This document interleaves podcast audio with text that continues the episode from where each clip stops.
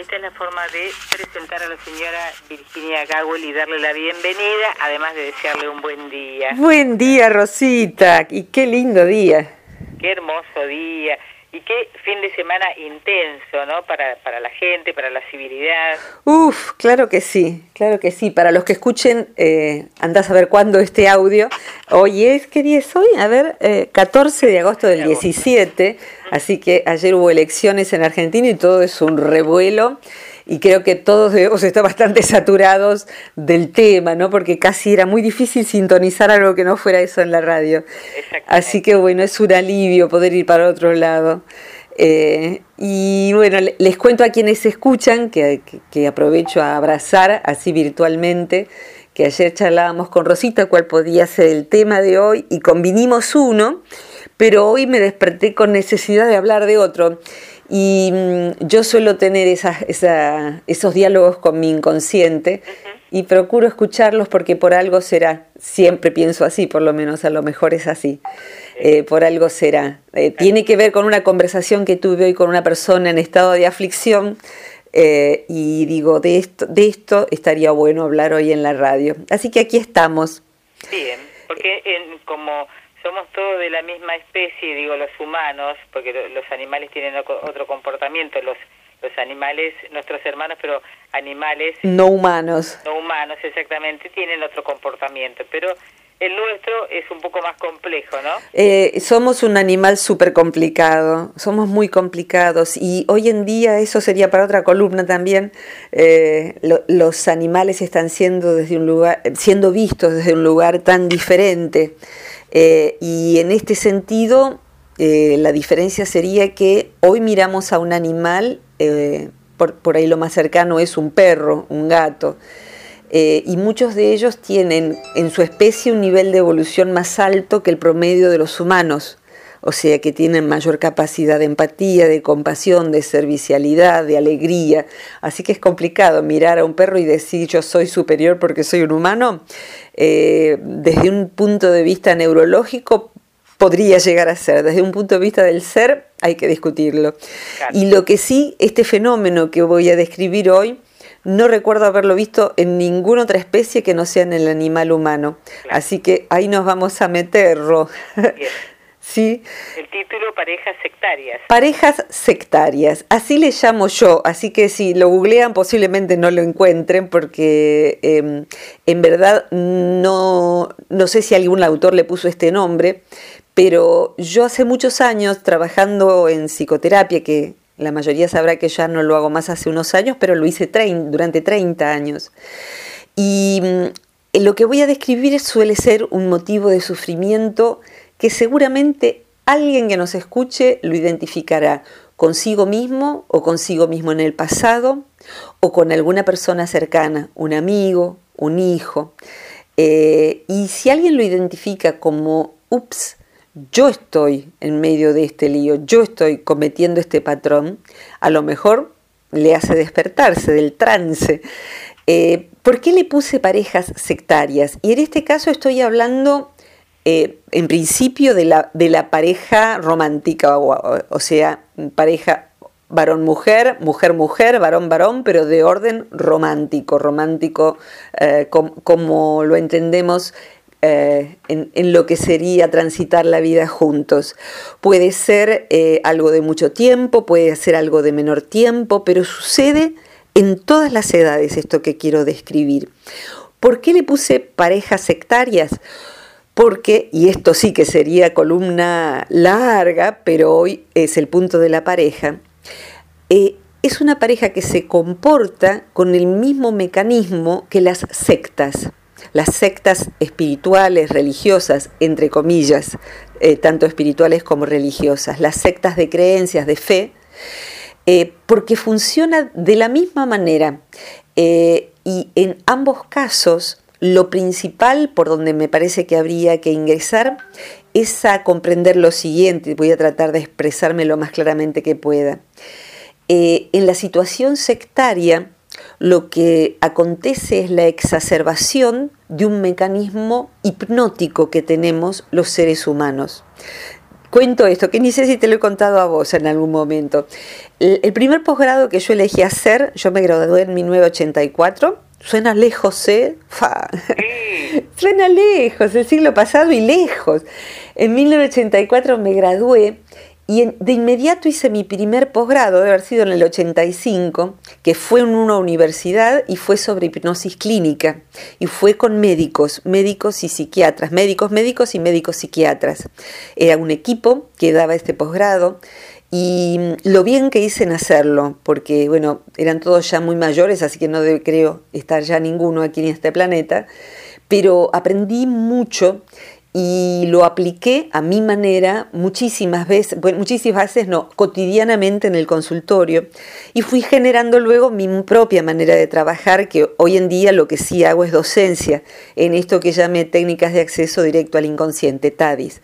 Entonces, bueno, el terapeuta que trabaja desde esa mirada, en la primera información que recibe es algo que dice la psicología transpersonal, que es a la que me he dedicado toda la vida, que es que los seres humanos habitualmente vivimos en un trance del cual no somos conscientes y por eso es un trance. Se le llama trance consensual. ¿Qué significa esto? Consensual es decir, bueno, entre todos.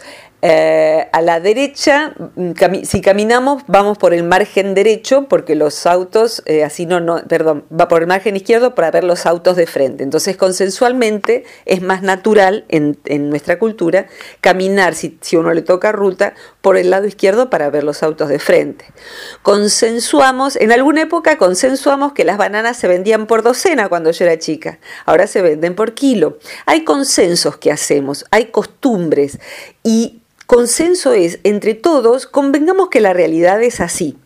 Consensualmente, en un trance social que teníamos hace ya tiempo en nuestra cultura, la mujer no votaba. ¿Cómo iba a votar la mujer? ¿En base a qué? Si las mujeres sienten, no piensan, ¿cómo iba a votar la mujer? Cosa que por, por mucho, mucho tiempo ninguna mujer se lo preguntó. ¿No será que tengo que votar, ya que acabamos de pasar las elecciones? Hasta que alguien rompe el trance y dice, chicas, señoras, señores, nosotras pensamos, nosotras tenemos decisión política, nosotras queremos estudiar, nosotras queremos viajar, nosotras queremos conducir un automóvil. Cada persona que socialmente rompe una, una, ley no escrita y a veces escrita, eh, porque dice, esto no tiene sentido, es injusto, nos hemos acostumbrado a que sea así, pero no tiene ningún sentido de justicia, esa persona rompe un trance en donde todas las demás estábamos y una vez que está roto el trance, todos decimos, sí, es cierto, ¿no? ¿Por qué nos va a votar una mujer? Eh, esto es importante para, la introducción de lo que quiero decir. Eh, últimamente, en los últimos cinco años, cinco años precisamente, em, un grupo de gente a través de las redes sociales. Yo lo recuerdo porque estaba eh, eh, eh, determinada a estar en cama y en silla de ruedas porque había tenido un accidente muy grave. Entonces, bueno, la verdad es que en ese momento lo que menos me interesaba era la psicología y me sumergí en cambio en el animalismo, en procurar comprender los derechos de los animales con los que tengo tanta afinidad. Y recién ahí empezaba toda la movida de considerar que los zoológicos no debían existir, que los animales no tenían por qué ser exhibidos como un cuadro en una galería porque no son objetos, que los animales sufrían. Entonces empezó a hablar del término zoocosis, que es la psicosis, la locura que los animales tienen cuando están encerrados en un zoológico. Entonces empezamos a pensar que los zoológicos tenían que ser desarmados, que los circos no tenían que ser con animales. Y hoy en día lo más común es que una persona que despertó un poco del trance ese, donde eso era normal, y ese es el trance, considerarlo normal, cuando despertamos decimos, ¿cómo pude yo haberlo hecho? De hecho, yo hace 20 años llevé, llevaba a un niño que estaba en mi familia al zoológico, lo llevé una vez. Y no me sentí bien, pero no tenía claridad de por qué no me sentía bien, si lo que yo quería era que él lo pasara bien y yo también. No, tenía todavía la idea clara de que era un disparate eso. Y hoy en día, bueno, para muchas personas está la claridad esa. Entonces, Si esto define el trance consensual, lo que dicen las psicologías eh, que toman la comprensión que básicamente ha tenido más Oriente que Occidente, lo que nos dice es que vivimos respecto de muchísimos temas en estado de hipnosis y como tal, en ese trance vamos, nos vestimos, comemos, tenemos hijos, eh, envejecemos, elegimos la profesión, cambiamos de profesión. Y si una persona es afortunada y sobre todo si intencionalmente trabaja sobre sí, va despertando poco a poco de ese trance, de la Matrix, como dice la película, ¿no? Y a medida que se va despertando, se va dando cuenta, se sorprende de que hasta ese entonces no se hubiese dado cuenta de las cosas que hacía, de cómo pensaba. Hay una Matrix, entonces una hipnosis colectiva en la que estamos todos sumergidos. Y cuando vemos la hipnosis en la que otro está sumergido, nos subleva que no se dé cuenta de eso. La hipnosis de otro puede ser, por ejemplo, normalizar una adicción. Y uno ve que esa persona es alcohólica, pero ha normalizado eso. O que esa persona maltrata a sus familiares porque les grita, porque los, los, humilla. Pero si se lo dijéramos, nos agredería, porque, eh, como suelo recordar el título de un penoso libro eh, español, mi marido me pega lo normal, se llamaba el libro, algunas veces lo he citado, ¿no? Entonces, lo normal hay que ponerlo entre comillas. Y sí, en el fenómeno psíquico se puede definir como un estado de hipnosis, en el cual, ah, por más que chasquemos los dedos, parece que el otro no sale, solo que el otro a veces somos nosotros. Pero vamos a hablar del otro como si a nosotros no nos pasara. Dale, Rosy. Virginia. Dale, vamos a hablar de los otros, de la gente hipnotizada como si a nosotros no nos pasara. Entonces, ese trance hipnótico se va generando desde el momento en que nacemos y quizás desde antes. Vamos quedando eh, sumidos en patrones de conducta que son aprendidos. Y sucede, y hacia allí quiero ir, que de pronto alguien es cooptado, como hoy se dice usando esa palabra, es tomado en una relación de pareja por alguien que se va a manejar como fundando una secta que por lo menos tiene dos personas. En general las sectas, por supuesto, tienen muchas más. Eh, pero en una pareja de esta índole son dos los partícipes. A veces hay hijos en el medio que quedan pobrecitos bollando en medio de estas normas bizarras. En psicología lo bizarro es lo anormal mal extraño, algo que se ha pretendido normalizar pero que no está bueno, que no es saludable. Eh, ¿Cómo funciona una pareja sectaria?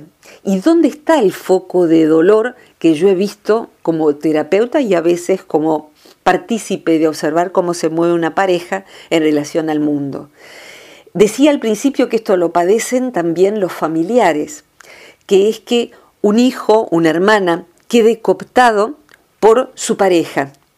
Y en ese ponerse en pareja y en ese enamorarse, la persona no se está dando cuenta de que el otro empieza a envolverla en un ovillo que es hipnótico. Empieza a decirle cómo es vivir. Empieza a decirle cómo es la sexualidad. Empieza a oficiar de gurú. Empieza a oficiar de el esclarecido o la esclarecida. Esto lo he visto en los dos géneros. En el, cuando la, la líder es una mujer, con mucha frecuencia el cooptado o la cooptada queda subsumida en la familia de esa mujer, los padres de esa mujer, la hermana, los amigos de esa mujer. Y una característica muy importante es que el líder de la pareja, llamémosle así, y ahora ya sabemos que puede ser varón o mujer, lo que va haciendo es apartar al otro de su núcleo de pertenencia. Lo va envolviendo psicológicamente de manera tal que el partícipe, el enamorado, va apartándose de sus padres, va apartándose de sus amigos, va apartándose de sus hermanos. ¿Por qué está haciendo eso el líder de la pareja? Está haciendo eso porque la está subsumiendo en las reglas de ese pequeño núcleo eh, en donde, fíjate, en la psicología francesa, un nombre que tiene, y se lo llama también así en la psicología occidental, folie de. Folie de es una locura de dos. O sea, es una locura, es bizarro, es algo no saludable, pero necesitan, para bailar una danza se necesitan dos, bueno, ciertas danzas necesitan dos, acá hay dos, uno como en el tango, uno que lleva y el otro que es llevado. Y el que es llevado parece no tener responsabilidad. Y de hecho, si fuera alguien muy jovencito, no la tiene porque está aprendiendo cómo es vivir. Entonces, bueno, queda a expensas de alguien que a veces es alguien mayor que él o que ella, que le dice cómo es vivir. Y si no, ya si se es más grande, empieza a cobrar más responsabilidad. Eh, he visto sufrir a muchísima gente que eh, la persona hipnotizada, eh, la hija, el hijo que queda bajo la hipnosis de ese gurú que es su pareja, va siendo cercenada del amor familiar. Y el líder del dúo lo que va haciendo es, por supuesto, divide y reinarás, separándola, porque solo separándola de sus amigos, separándola de su familia, vuelvo a decir, puede ser cualquier género, ahora lo estoy contando eh, en, en, femenino. A ella la separa de sus amigos, la separa de su familia, la separa de su hermana, su hermano, porque solo separándola puede conservar su lugar de líder. Solo separándola no va a tener un contraste para cuestionarse la vida que le está llevando a vivir. Entonces le dice, la realidad es esta. Y si el otro, que es tu familia, tus amigos, tus hermanos, te la van a cuestionar, yo te voy a ganar de mano separándote de ellos. ¿No ves cómo es tu padre, que es un amarrete? ¿No ves que tu mamá te manipula? ¿Y tu hermana? ¿No viste tu hermana lo que pasó? Que le pidió plata a tus viejos. ¿Y vos? ¿Vos no sos hija también? Por ejemplo, ¿no? Y así, run, run, run, run, run. La misma técnica que utiliza uno la hipnosis cuando se trata de ayudar a un paciente a través de hipnosis o alguna técnica en donde lo que uno le dé no sea eso, sino no vas a tener miedo a volar, por ejemplo, si el otro necesita rendir un examen o volar, por decir algo sencillo. Y la misma técnica que aplica el lavaje de cerebro que se da en muy diferentes ámbitos, religiosos, políticos y el sistema en general si las cosas fueran tan buenas como debieran ser, no precisarían publicidad. La publicidad es un modo de hipnosis legalizado y caro, que nos hace creer que porque tal persona recomienda tal jabón, eh, que ya, ya sabemos que no lo usa ya sabemos que no lo usa, pero en alguna medida queremos creerlo, que si usamos ese jabón vamos a tener el cutis, como nueve de cada diez estrellas usan ese jabón, bueno, yo también lo voy a usar porque me va a quedar divino el cutis. Qué, qué antigua esa publicidad, ¿no? Revela mi edad. Eh, no importa eh, cuál publicidad sea, la queremos comprar y puede ser la publicidad también de un partido político, de una ideología. Cuando uno mira una dictadura y aquellos que apoyan la dictadura, muchos de los que apoyan una dictadura, como está sucediendo en Venezuela, sacan un partido económico, un partido de poder, pero muchos otros no, simplemente están en estado de hipnosis, tienen el cerebro lavado. Y tener el cerebro lavado es que te han borrado lo que entendiste que era vivir y te han puesto otras ideas. Y como un robot funcionas en base a esa programación. Es una programación perversa, perversa. Cuando esto sucede en una, en una pareja, funciona bajo esto. Y esto puede provocar muchísimo daño, muchísimo dolor. Tener un hijo, una hija que uno ve que funciona bajo este patrón, si alguien me escucha y lo ha vivido, una hermana, es de un, nivel de dolor intolerable, porque de pronto la hija, el hijo, la hermana, se vuelven perfectos desconocidos, perfectos desconocidos. Y por cuidar la pareja, por cuidar lo que armó, por cuidar la familia, la familia que armó, por ejemplo, teniendo hijos, por cuidar eso que el gurú de turno le dijo que, ¿quién te va a querer si no te quiero yo? Le fue lavando la cabeza para que eso sea así eh, aún los estertores más difíciles no terminan de despabilar a la persona que eligió creer, porque hay un punto en donde no elegimos creer eso. Y hay veces en que hay situaciones extremas en la, en la, familia de donde provenimos, entre nuestros amigos, hermanos, padres, en donde desde la hipnosis no puede tolerar acompañar apropiadamente, porque ahí se fisuraría la hipnosis y se daría cuenta de que le han lavado el cerebro, de que está viviendo como otro le dice que tiene que vivir y de que ha perdido su propia identidad. La propia identidad quedó totalmente perdida. Hay una situación de víctima-victimario eh, que se parece mucho a lo que se conoce como síndrome de Estocolmo.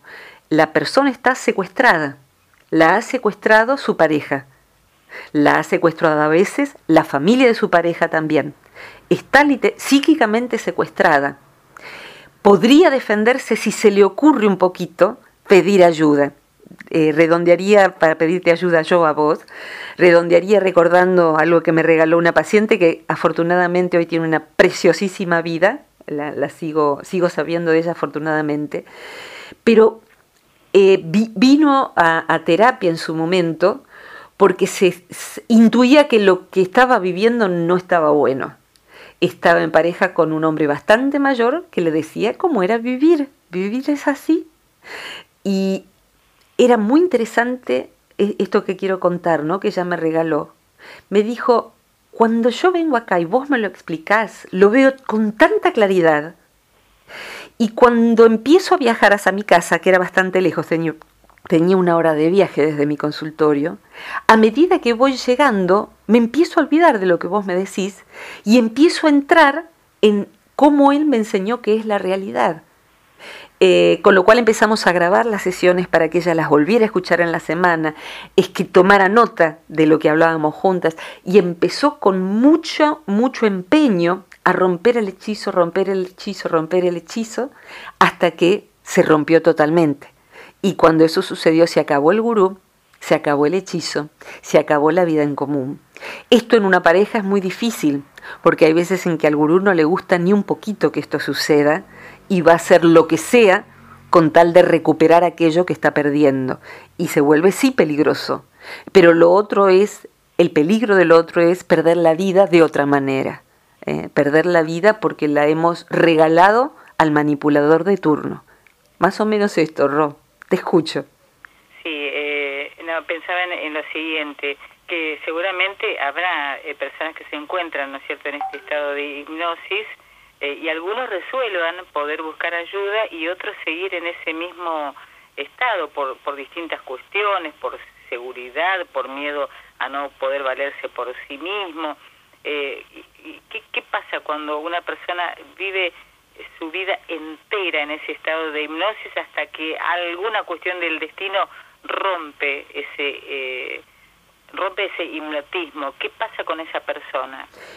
Eh, depende de cuántos daños colaterales se hayan producido en el camino. Eh, hay veces en que no hay daños colaterales, o sea que en ese caso el daño es en sí misma, o sea, la persona que, rompe el hechizo se da cuenta de que perdió el tiempo, de que perdió libertad y si tiene suerte en ese caso lo capitalizará como aprendizaje. A mí me pasó, o sea, no estoy hablando de nada que conozca de los libros o de pacientes. En ese punto a mí me pasó. No me pasó que me separaran de mis seres queridos, ni que los viera con mirada torcida. Eh, eso no me pasó. En mi caso tuve que reparar los daños en mi propia persona, porque requiere de un recauchutaje completo, porque hay algo mal aprendido en donde en general lo que se produce es una anulación de la, del criterio de realidad. Eso es lo que queda anulado. El criterio de realidad es yo por mi propia cuenta me puedo dar, me puedo dar cuenta, valga la, cacofonía, me puedo dar cuenta de que eh, yo soy inteligente, valgo, mm, soy linda, soy en aquel entonces sobre todo eh, era una linda chica, era una linda mujercita, eh, pero aprendí que no lo era.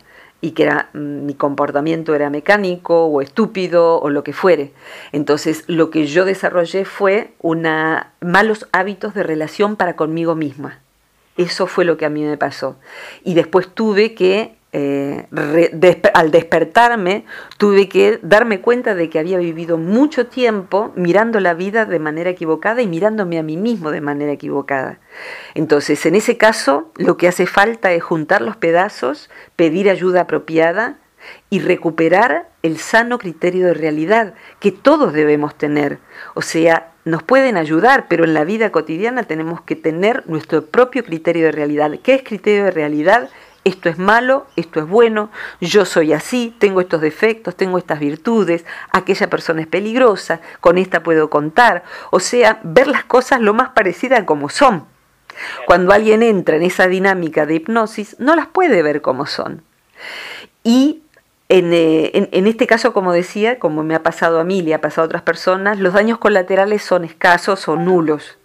Pero cuando los daños colaterales implican que por años o por mucho tiempo se dejó de ver al papá, a la mamá, a los hermanos, y esto se da a repetición, y se puede dar de manera tremendamente dañosa porque el sufrimiento de un papá que crió una buena hija, y esa buena hija un día se enamora, y el papá la acompaña y yo te apoyo, bueno, si es un buen hombre, y por supuesto que hablando de, de, este caso imaginario o no, eh, este, este, buen hombre hace lo posible para ser visto como buen hombre. ¿eh? Es espiritual, es buen compañero, es bondadoso, es recto, qué buenos valores, qué suerte que mi hija está con este buen hombre. Pero de a poquito, de a poquito el buen hombre va sembrando su cizaña, va impregnando con su podredumbre, va apropiándose del psiquismo de esa hija y puede haber un, daño tremendo. Cuando esa hija despierte, quizá el papá murió de dolor, quizá el papá enfermó, la mamá enfermó, quizá perdió 10 años de afecto y sus papás están envejecidos y su hermana vivió un montón de cosas mientras ella no se enteraba. Lo que le está sucediendo entonces es que va a tener que hacerse responsable de eso. No es nada más que perdió su propia vida, es que además los daños colaterales son carísimos. A veces el daño colateral es hijos, hijos que se crían. Entonces ahí, y bueno, va a tener que hacer un trabajo de reparación porque le cabe plena responsabilidad. La responsabilidad no cabe cuando uno es un, niñito. Fíjate vos, no sé, en esto de los, de los cambios de hipnosis colectivas sociales, ¿no? Eh, hará unos 20 años yo vi la película Lolita no sé si la viste. La película Lolita es una preciosa película hecha en base a, una preciosa novela en donde está Natalie Portman, eh, y no me acuerdo ahora quién es el varón, es un guapo varón. Eh, este, tengo la cara, Jeremy Irons. Jeremy Irons, Natalie Portman. Natalie Portman es la de El Profesional y la de El Cisne Negro. Hoy es una, una mujer y una excelente actriz. En aquella película, Lolita es una puber eh, y el novio de la mamá se enamora de la nena, se enamora y se la lleva, se la lleva de viaje. Y la película es eh, muy hot, muy eh, sensual y algo que tiene una cierta belleza, porque ella se enamora perdidamente de él y él se enamora perdidamente de su juventud. Pero hoy, 20 años después, Lolita no es una linda película. Perdón, es una mierda. Es una mierda, palabra que no suele sonar en la radio ni en mi boca. Pero es una mierda cuando eso sucede en la vida real. Ahí tenemos este tipo de pareja sectaria donde hay cero responsabilidad de la criatura porque no tiene el criterio de realidad consolidado y donde hay abuso, donde hay pederastia, donde hay alguien que tiene que ir a la cárcel. No es ni graciosa, ni romántica, ni sensual, es perversa es perversa. Esto no quiere decir que un hombre no se pueda enamorar de una puber, no se pueda enamorar de la hija de su nueva pareja. Puede suceder. ¿Eso lo convierte en perverso? No, en perverso nos convierte en nuestras acciones. Eh, yo he tenido alguna vez que intervenir en casos en donde alguien venía con ese tema y la enorme perturbación que eso le producía. Y bueno, no tenés otra más que duelar esta pareja y tomar toda la distancia posible. No te podés quedar en esta situación y en tanto te quedes no vas a poder resolver esto. Entonces hay veces en que lo único que uno puede hacer es irse. Y esto puede suceder en tantos ámbitos. Alguien se enamora del marido de la hermana. ¿Qué sé yo? Sucede. Somos humanitos y nos pasan cosas y no somos dueños de nuestras emociones, pero sí de nuestras acciones sí de nuestras acciones. Y hay veces en que sí, lo único que uno puede hacer es tomar distancia y hay veces en que para no lastimar uno no puede dar explicaciones. ¿Eso sucede? Sí sucede. Y hay que tener el valor de hacerlo, de obrar en base a la ética. Cuando esto no sucede... Hay sí. que ser muy valiente para poder enfrentar sus propias emociones en esos casos. Totalmente, totalmente, y hay veces sucede hasta más, más lateral, colateralmente, en que alguien, no sé, se enamora de una amiga y en lealtad a su pareja decide romper el vínculo de amistad, porque sabe que si va a ir por ahí va a entrar en deslealtad. Esto sucede, claro que sucede, y he visto los, los dolores tremendos porque es una situación de desgarro, pero hay que elegir entre un desgarro o el otro. El desgarro de ser desleal, el desgarro de romper con alguien a quien se ama, o el desgarro de romper con alguien nuevo de quien uno se está enamorando. Y hay que elegir y hay que ser muy responsable de los propios actos. Entonces, volviendo a estas parejas sectarias, cuando se trata de un menor que queda cooptado, eh, que queda envuelto en la locura de otro o la manipulación y perversidad de otro, no le cabe responsabilidad porque no le cabe ni legalmente. Cuando somos grandes y vamos quedando envueltos en eso y estamos dañando en base a eso, hace falta responder ante eso. Y hay veces en que cuando alguien despierta, como decís vos, se da cuenta de que dejó el tendal, dejó el tendal, y va a tener que hacerse responsable de eso porque le cabe, porque le cabe, y hay veces en que le cabe que, y, le cabe responsabilidad eh, y culpa. Eh, y hay toda una prensa respecto de que la culpa no es buena, que sí cabe responsabilidad, porque la culpa no La culpa sí es buena. La culpa es un dispositivo que tenemos en nuestro cerebro para ser éticos.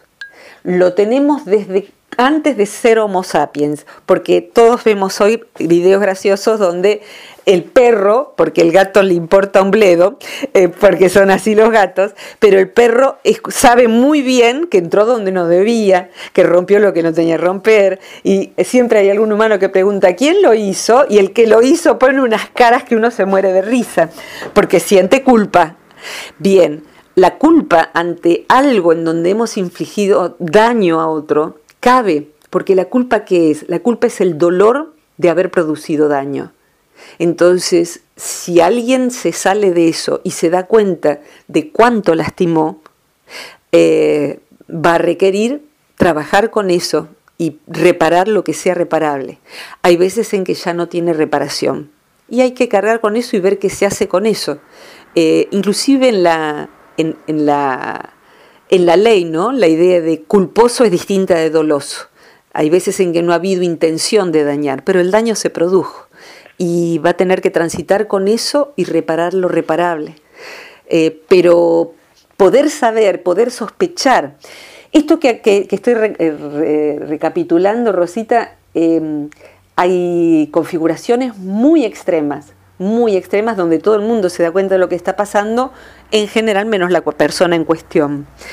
Pero también quiero decir, para todos nuestros escuchantes, como suelo decir, que hay veces en que esto se da en menor medida, o sea que hay un pequeño grado donde alguien en situación de pareja, en esto de las parejas sectarias, siembra rivalidad, porque tiene celos, tiene celos de la hermana, tiene celo de las amigas, ella tiene celo de los amigos, siembra cizaña, siembra distancia, manipula, se enferma si él se va a pescar, eh, le pone caras.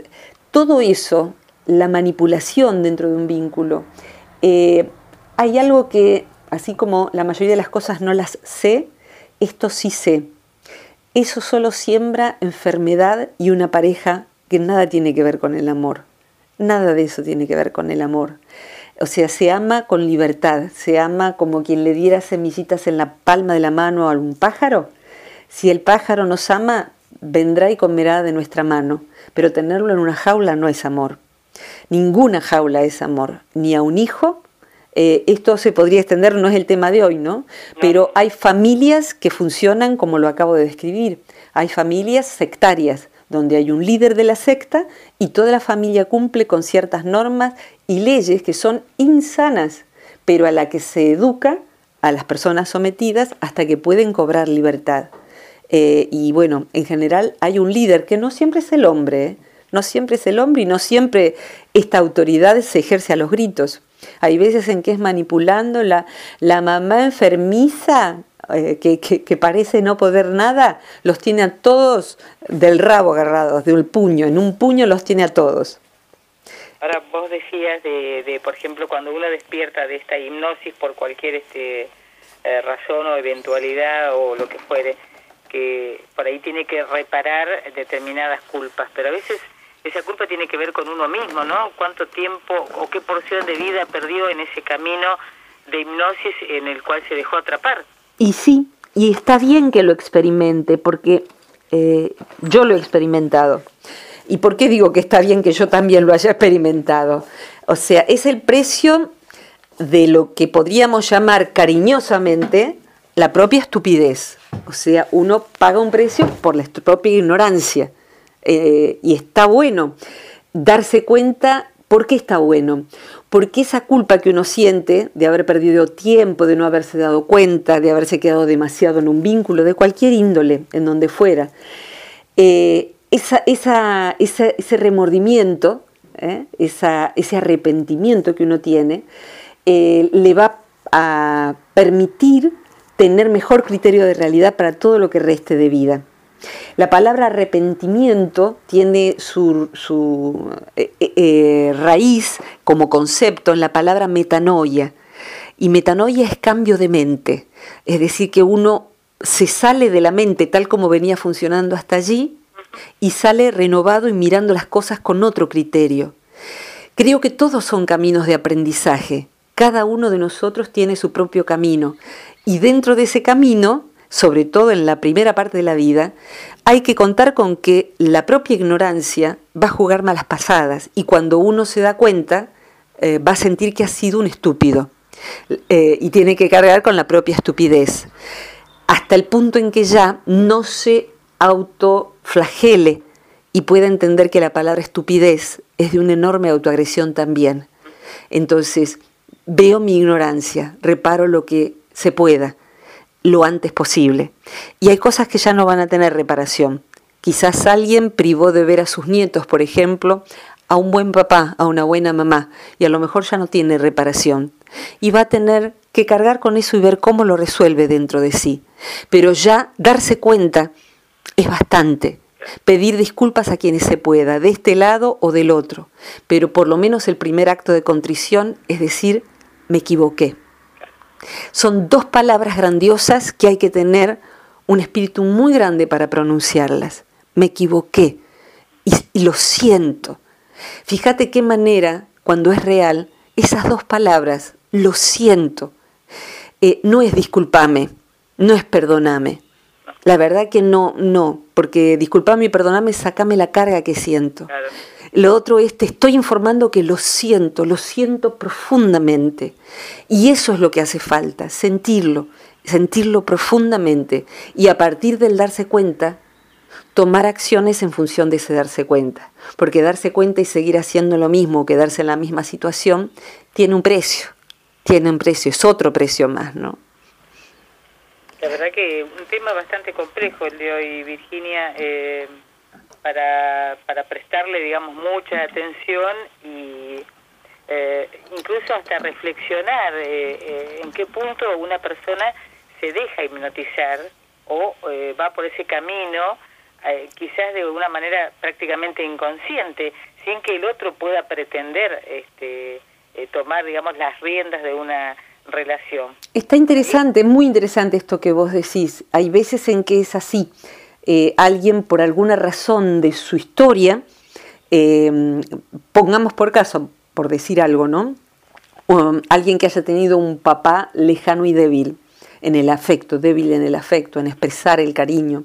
Encuentra un hombre que eh, con mucha frecuencia más mayor, eh, que sí le expresa el cariño y la admira y la quiere y la quiere para sí y a lo mejor no tiene eh, la perversión de la que estamos hablando, pero ella tiene tanta necesidad de admirar a un hombre y ser reconocida y querida por ese hombre, que quizás entres, como bien decís, sin pretensión de ese hombre, podría ser en otros géneros, por supuesto, sin pretensión de ese hombre, entre en ver la realidad con sus ojos, sin poder todavía desarrollar los propios. ¿Qué está pasando? O sea, ¿por qué alguien entra en esa situación de hipnosis? No es porque sí, no toda persona es pasible. En general, lo que hay detrás, Ro, son eh, dolores profundísimos que no han sido resueltos y que cuando, cuando no resolvemos, ayer tuvimos esta interesantísima conversación para mí sobre por qué es importante hacer terapia y eh, eh, fue una hermosa charla, les cuento a todos, de, por qué, por qué es importante hacer terapia, para qué hacer terapia. Eh, y en verdad, lo que nosotros no resolvemos dentro nuestro, eh, viste como cuando uno sueña y, hoy sabemos que los sueños escenifican algo que tenemos que ver y que nos está pasando. Entonces el, inconsciente hace como un casting y pone un personaje agresivo y nosotros somos eh, culpables o tristes y está un ancestro que también está en el sueño y hay un lugar.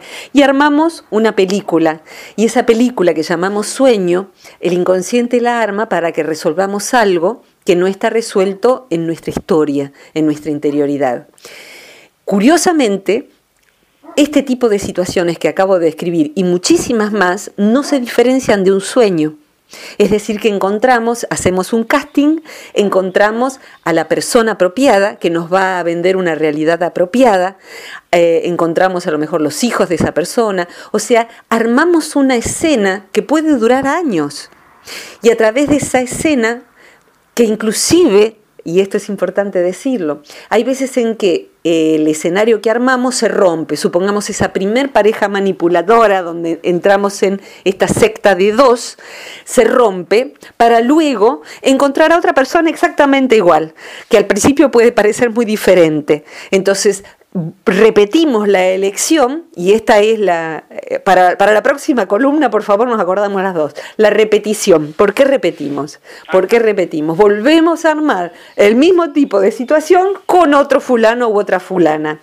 Entonces, ahí lo que hace falta es trabajar dentro de uno para sacar las emociones que están encerradas, atrapadas, y no repetir. En tanto no resolvamos adentro, vamos a seguir repitiendo afuera, pero esto lo vamos a hablar en la próxima. Perfecto, perfecto. Eh, como siempre, la, invitación está hecha no solamente para la audiencia que nos escucha en, este radio, digamos, de, que, alcanza la frecuencia de, la emisora, sino también a aquellos que nos pueden escuchar o en las repeticiones de, este, de esta columna o bien de manera simultánea a través de las páginas de Internet. Totalmente, exactamente, y eh, invito a, a, buscar dentro del sitio web del Centro Transpersonal de Buenos Aires, donde dice material gratuito, todas las columnas anteriores y esta que la voy a subir en un ratito. Y también suele estar así fresquita en el muro del Centro Transpersonal de Buenos Aires, los que andan por Facebook, en el muro mío de, Virginia Gowell también, y en el muro de viaje en frecuencia, que donde suele haber mucho material interesante. Si no lo conocen, invito a que busquen viaje en frecuencia y van a encontrar allí lo que suben Mario y Rosita de los programas, que hay otras columnas muy interesantes como la de Adriana Curcio eh, sobre alimentación consciente y el cuidado del cuerpo. Así que pasense por allí que van a encontrar cosas valiosas. Bueno, sería muy interesante recibir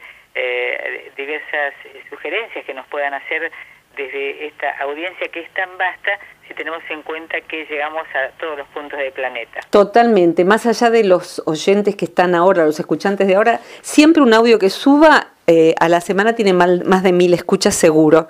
Y después se replica, se replica en YouTube, así que son muchas las personas que nos abren su corazón y su casa, así que gracias a todos por dejarnos entrar, gracias Rosita, vos siempre, eh, y bueno, seguimos cerca, seguimos hablando. Y en la próxima repetir. Eh, ah, y me, acuerdo de decir que prontito vamos a dar un curso online sobre vínculos y emociones, que es para cualquier persona que quiera trabajar sobre sí. Eso es una tecnología súper sencilla y no hace falta tener formación en psicología. Quien la tiene eh, lo va a tener como herramientas para trabajar con sus pacientes, pero básicamente la primera persona de aplicación es uno mismo. Así que será un gusto recibir a quienes tengan ganas. Perfecto, gracias Virginia. Gracias Ro, un abrazo muy grande para vos y para todos. Que sea una muy buena semana. Para vos también, cariños, hasta la próxima. Gracias.